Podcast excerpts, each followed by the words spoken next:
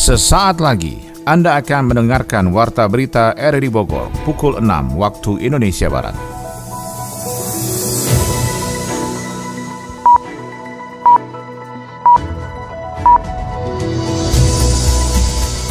Selamat pagi dan salam jumpa.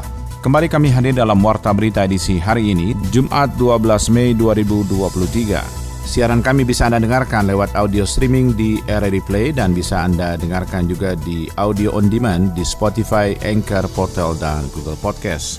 Berita utama pagi ini adalah PDI Perjuangan dan Partai Nasdem mendaftarkan daftar bacalek DPRD Kabupaten Bogor yang akan dipilih pada pemilu 2024. Sudah diputuskan kesiapan daripada datanya yang harus diverifikasinya, kesiapan daripada nomor-nomor urutnya, gitu dapil-dapilnya, terpenuhi kuota perempuannya atau tidak. Pengguna jalan yang melintasi jembatan Bailey di Cikaretek Caringin Ciawi Bogor khawatir dengan jembatan yang bergoyang dan berlobang. Juga hujan aja, kadang nyetir itu agak ketak ketakutan gitu ada rasa takut karena memang lubang tadi saya Maulana Narto inilah warta berita selengkapnya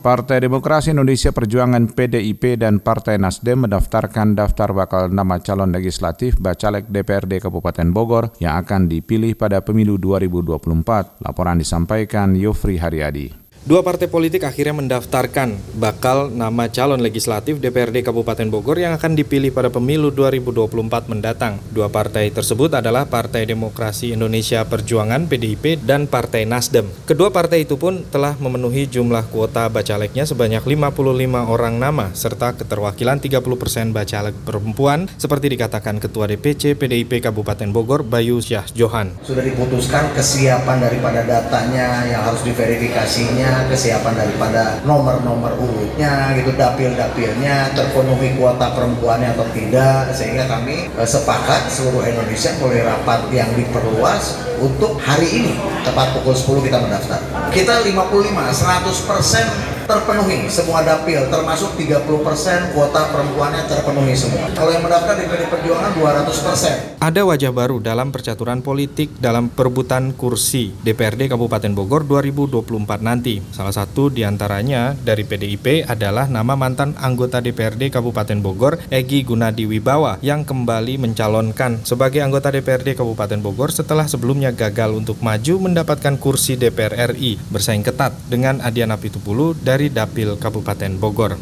Paling cuma lima ribu, dua lagi sembilan ribu. Waktu lagi DPR, DPRD, ya. ya kalau aman ya tiga puluh ribu juga aman paling jadi. Kalau di, di Dapil lima mah mungkin sekursi dua puluh ribu masih jadi dewan, termasuk sama partai. Kalau caleg mah kan jadi itu tergantung di dalam ya kan. Kalau dalamnya rendah semua ya rendah, ya, tinggi ya. semua tinggi. Paling udah jadi dewan, ini pernah jadi dewan. Itu kan bisa suaranya lomba kan kita.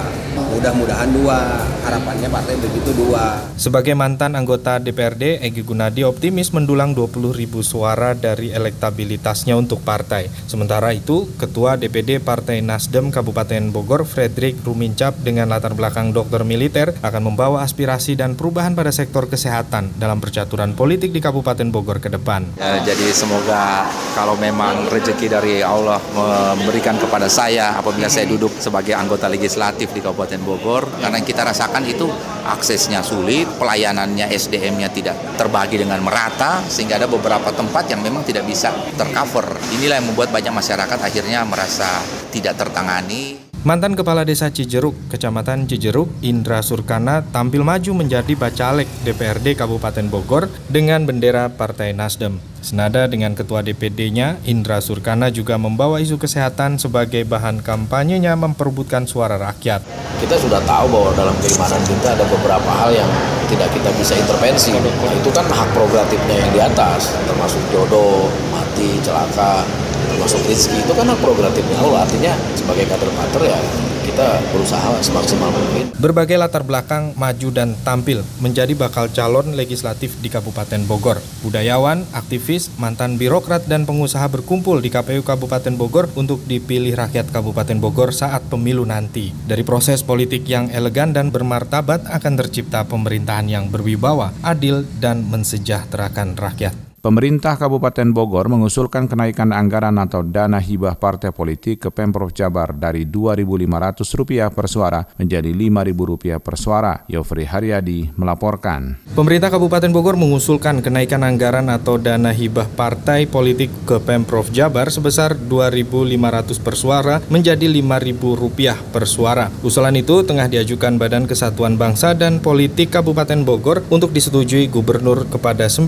partai parlemen di DPRD tahun 2024 nanti. Kepala Kantor Kesatuan Bangsa dan Politik Kesbangpol Kabupaten Bogor Bambang Widodo Tawakal mengingatkan alasan kenaikan dana hibah partai politik itu karena pemerintah Kabupaten Bogor dianggap sanggup secara keuangan. Dari hasil kajian dana hibah parpol sebesar Rp2.500 per suara terlalu kecil hingga partai politik kurang maksimal dalam giat pendidikan politik dan lainnya. Dengan jumlah penduduk yang banyak dan wilayahnya yang luas, kenaikan hibah parpol Rp5.000 per suara suara dikatakan wajar. Kemudian aturannya sudah jelas dari Kementerian Dalam Negeri bahwa seluruh partai politik itu mendapatkan bantuan hibah partai politik. Tentu dasarnya adalah sesuai kemampuan keuangan daerah. Setiap akan menaikkan hibah bantuan partai politik harus mendapatkan persetujuan dari Gubernur Jawa Barat usulan bantuan partai politik hibah maka ketika itu akan turun rekomendasi di gubernur ke Bupati Bogor. Nah tentu besaran yang diberikan tergantung raihan suara.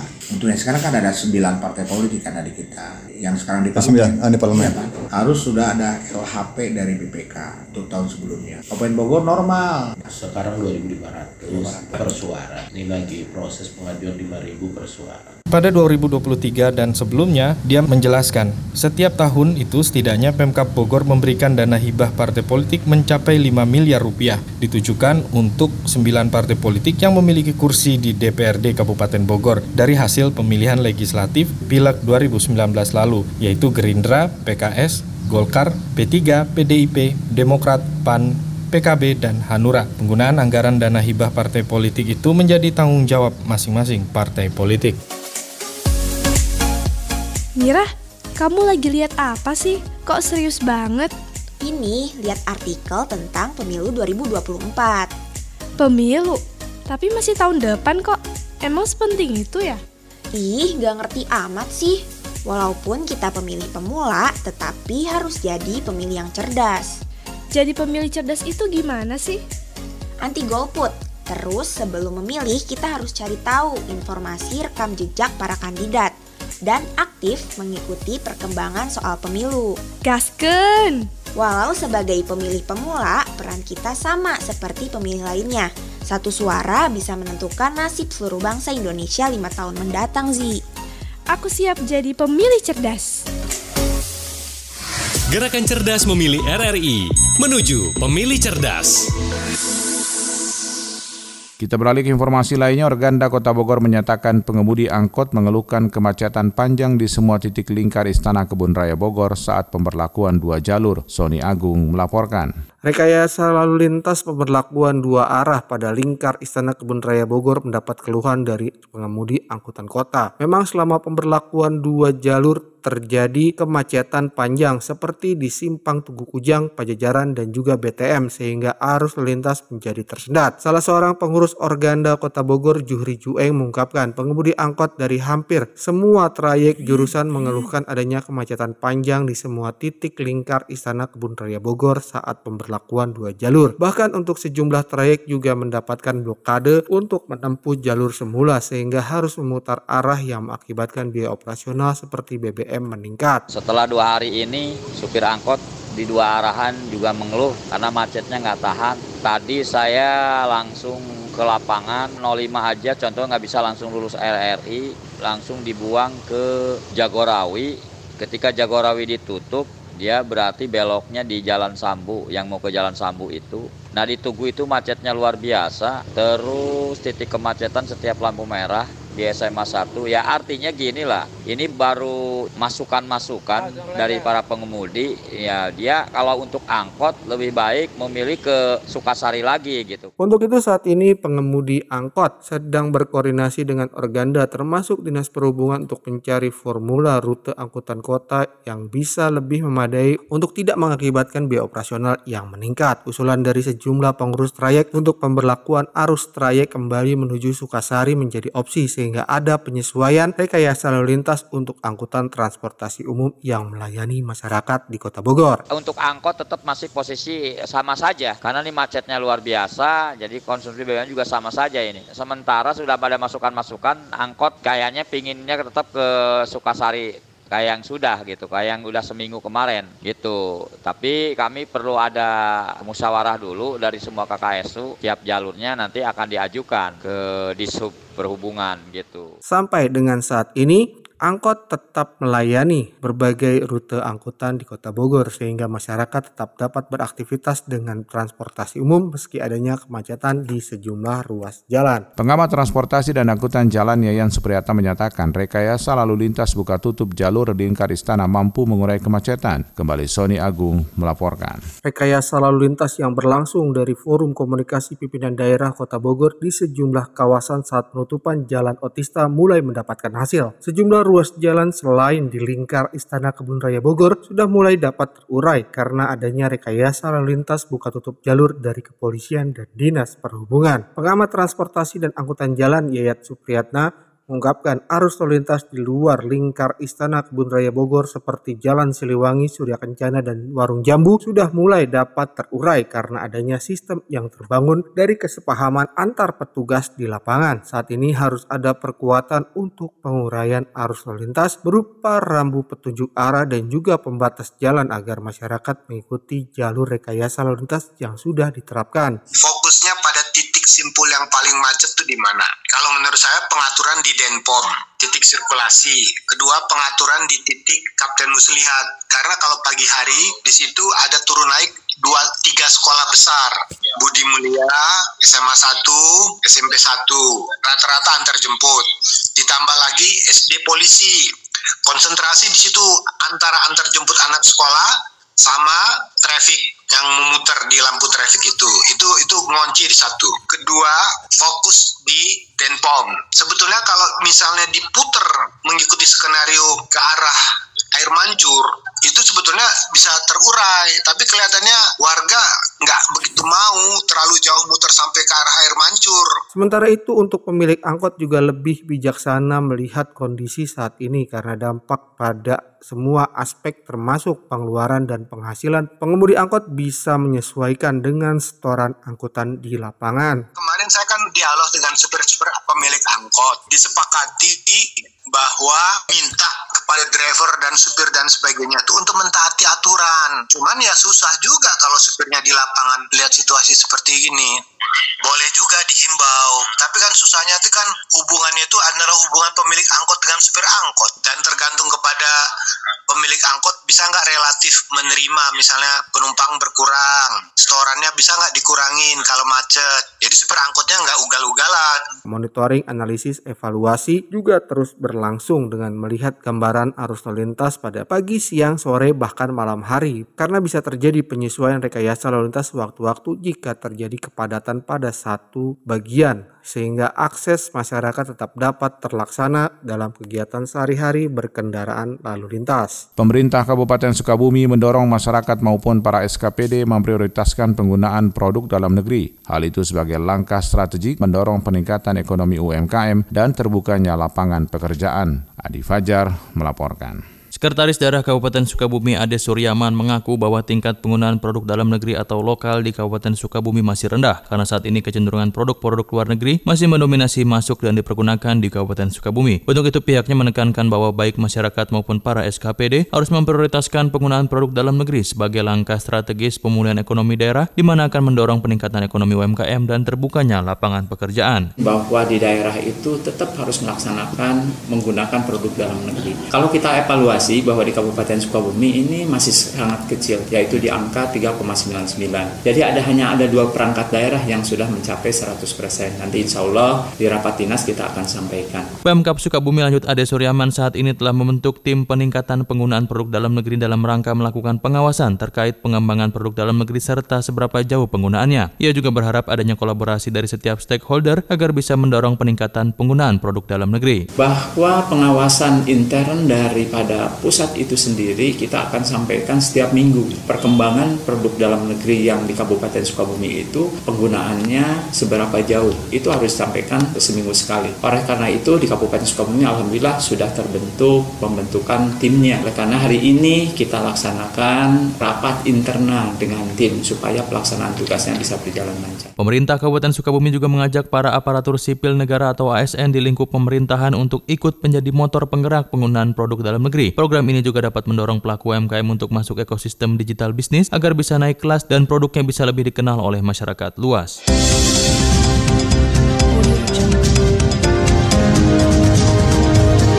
Anda tengah mendengarkan Warta Berita RRI Bogor.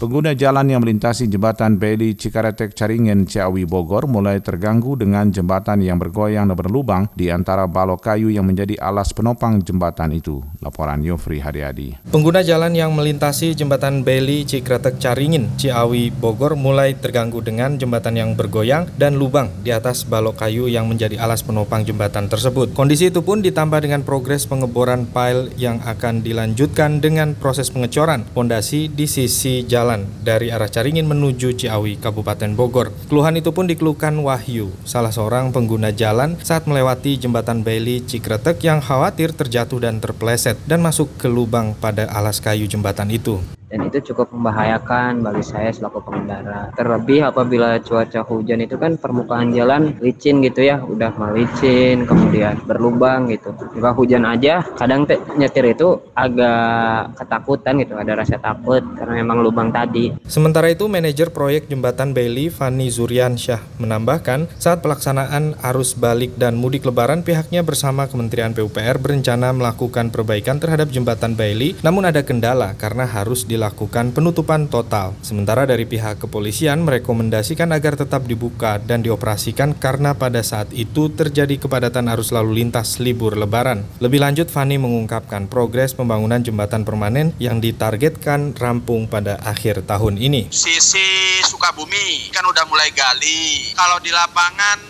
itu kan masih ada posisi jalur pipa gas PGN. Infonya dari tim PGN udah dikosongi. Pemotongan jalur pipanya aja biar kita bisa mulai segera pasang besi, okay. pasang besi untuk abutmen jembatannya. Rencana akhir minggu ini udah mulai pembesian untuk struktur abutmennya, abutmen jembatan. Sisi Bogor di hari Kamis, insya Allah udah selesai pekerjaan Jumat alat demop alat borpel demop, Sabtu masuk alat pancang, oh. pancang SSP yang baja buat proteksi galian struktur abutmen satu yang sisi Bogor. Mulai kita gali itu di hari Minggu, mulai kita gali yang abutmen sisi Bogor. Pembangunan jembatan permanen membutuhkan waktu yang sangat intensif mengingat labilnya kondisi cuaca di wilayah Bogor. Sementara itu pemeliharaan jembatan Beli tetap dilakukan namun tidak dalam waktu sekaligus, hanya saat kondisi lalu lintas sepi dan pemeliharaan pemeliharaan pada kerusakan yang vital dan batas aman pengguna jembatan yang melintas, seperti penguatan atau penggantian pada baut penopang jembatan, serta memasang papan penutup pada bagian yang berlubang. Sebanyak 92 keluarga menerima manfaat di Desa Ciomas Rahayu, Kecamatan Ciomas, Kabupaten Bogor, menerima bantuan langsung tunai atau BLT dari dana desa berupa uang tunai Rp900.000 untuk periode 3 bulan. Adi Fajar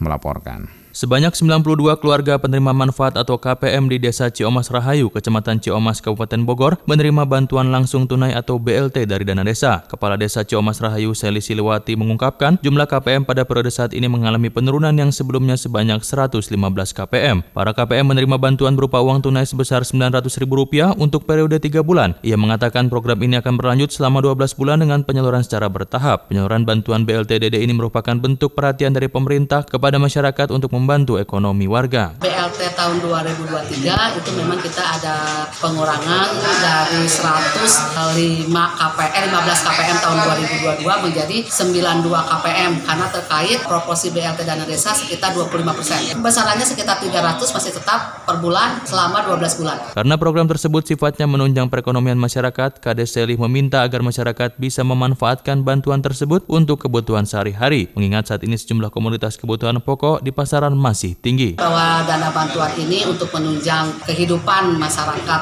khususnya warga yang dia miskin. Jadi saya berharap untuk BLT dana desa ini dipergunakan untuk kebutuhan eh, pokok ya eh, terkait dengan eh, sembakonya itu jadi masyarakat bisa menggunakan dana desa untuk keperluan sehari-hari. Pemerintah Desa Comas Rahayu akan terus berupaya membantu masyarakat yang membutuhkan dengan mengajukan program kesejahteraan kepada pemerintah Kabupaten Bogor. Dengan begitu pemerintah setempat dapat meringankan beban warga yang mengalami kesulitan ekonomi.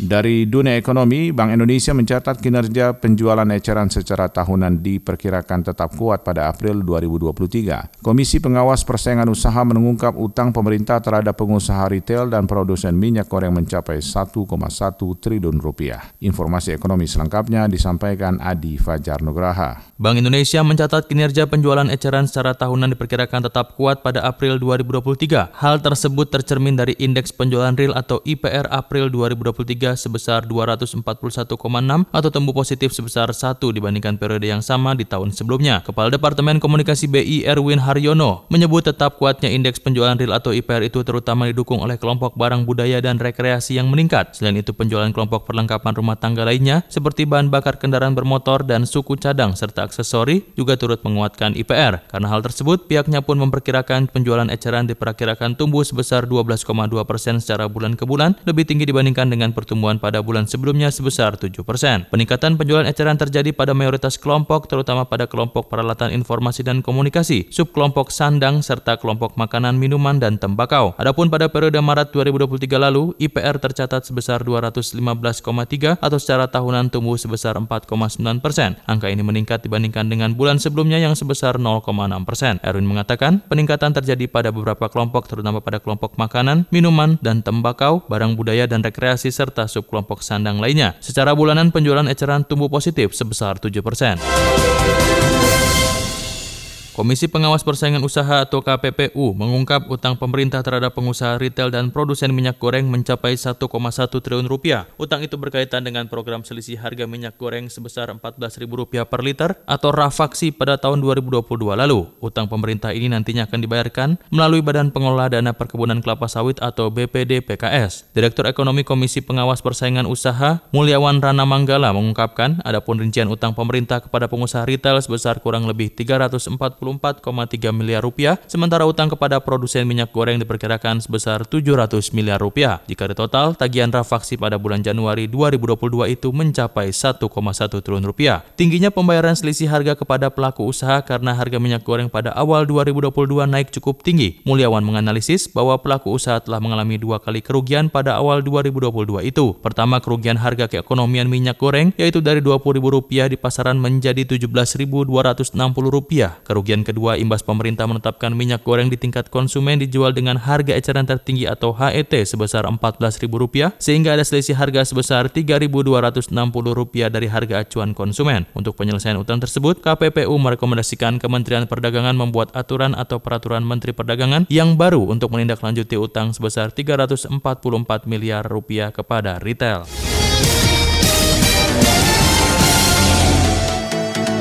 Informasi olahraga, tim badminton putri Indonesia meraih medali perak SEA Games 2023 setelah kalah 0-3 dari Thailand pada laga final di Morodok Teko Badminton Hall. Federasi Hoki Indonesia Kabupaten Bogor akan menurunkan atlet kelahiran 2003 pada kejurda hoki indoor tingkat Jawa Barat. Informasinya bersama Ermelinda.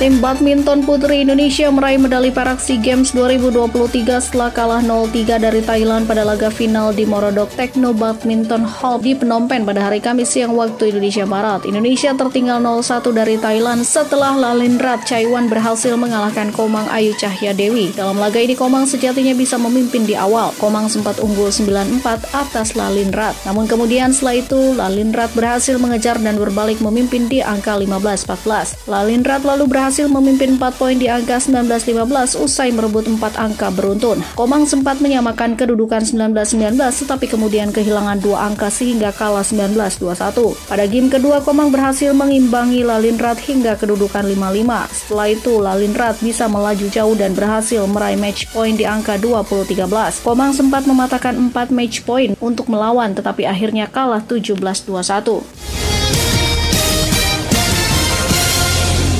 Pengurus cabang Federasi Hoki Indonesia FHI Kabupaten Bogor akan menurunkan tim putra dan tim putri pada kejuaraan daerah kejurda hoki indoor tingkat Jawa Barat yang akan digelar di GOR ITB Jatinangor, Kota Bandung pada 26 Mei 2023. Pelatih hoki Kabupaten Bogor Ono mengatakan dalam kejurda nanti FHI Kabupaten Bogor menurunkan atlet kelahiran tahun 2003. Atlet binanya sudah siap bertanding dan program latihan semakin dipertajam. Untuk persiapan hoki sendiri kita udah ke tahap akhir ya dalam artian kita udah ke taktikal bagaimana offense dan defense lebih kepada kesatuan tim gitu. Daripada untuk fisiknya sendiri kita udah bagaimana ke speed agility weakness jadi udah lebih ke tahap itu. Sudah bukan di tahap dasar lagi. Kejurda Hoki Indoor ini bagian dari tolak ukur Pengcap FHI Kabupaten Bogor dalam mempersiapkan atlet-atlet untuk Porprov Jabar 2026 yang akan digelar di Kota Bogor. Salah satu atlet hoki Kabupaten Bogor Andri mengatakan terus berlatih baik berlatih bersama maupun berlatih sendiri agar bisa mencapai prestasi yang membanggakan Kabupaten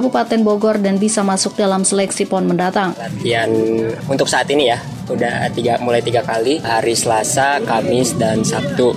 Untuk Selasa, Kamis tempat latihannya di ini di lapangan Sari sore setelah pada asar lah. Dan untuk hari Sabtunya itu pagi jam 8 atau jam 9 di Laga Tangkas. Kalau untuk pribadi sih sudah pasti di luar jadwal latihan yang karena memang untuk seminggu ini baru tiga kali di luar itu ya mungkin tambahan individu aja masing-masing ya entah itu uh, jaga kondisinya dengan jogging atau dengan workout dan lain sebagainya.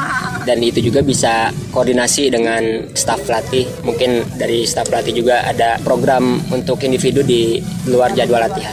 Pengurus hoki Kabupaten Bogor optimis mampu meraih medali meski ada kota Bandung yang menjadi rival terberat di ajang kejurda kali ini.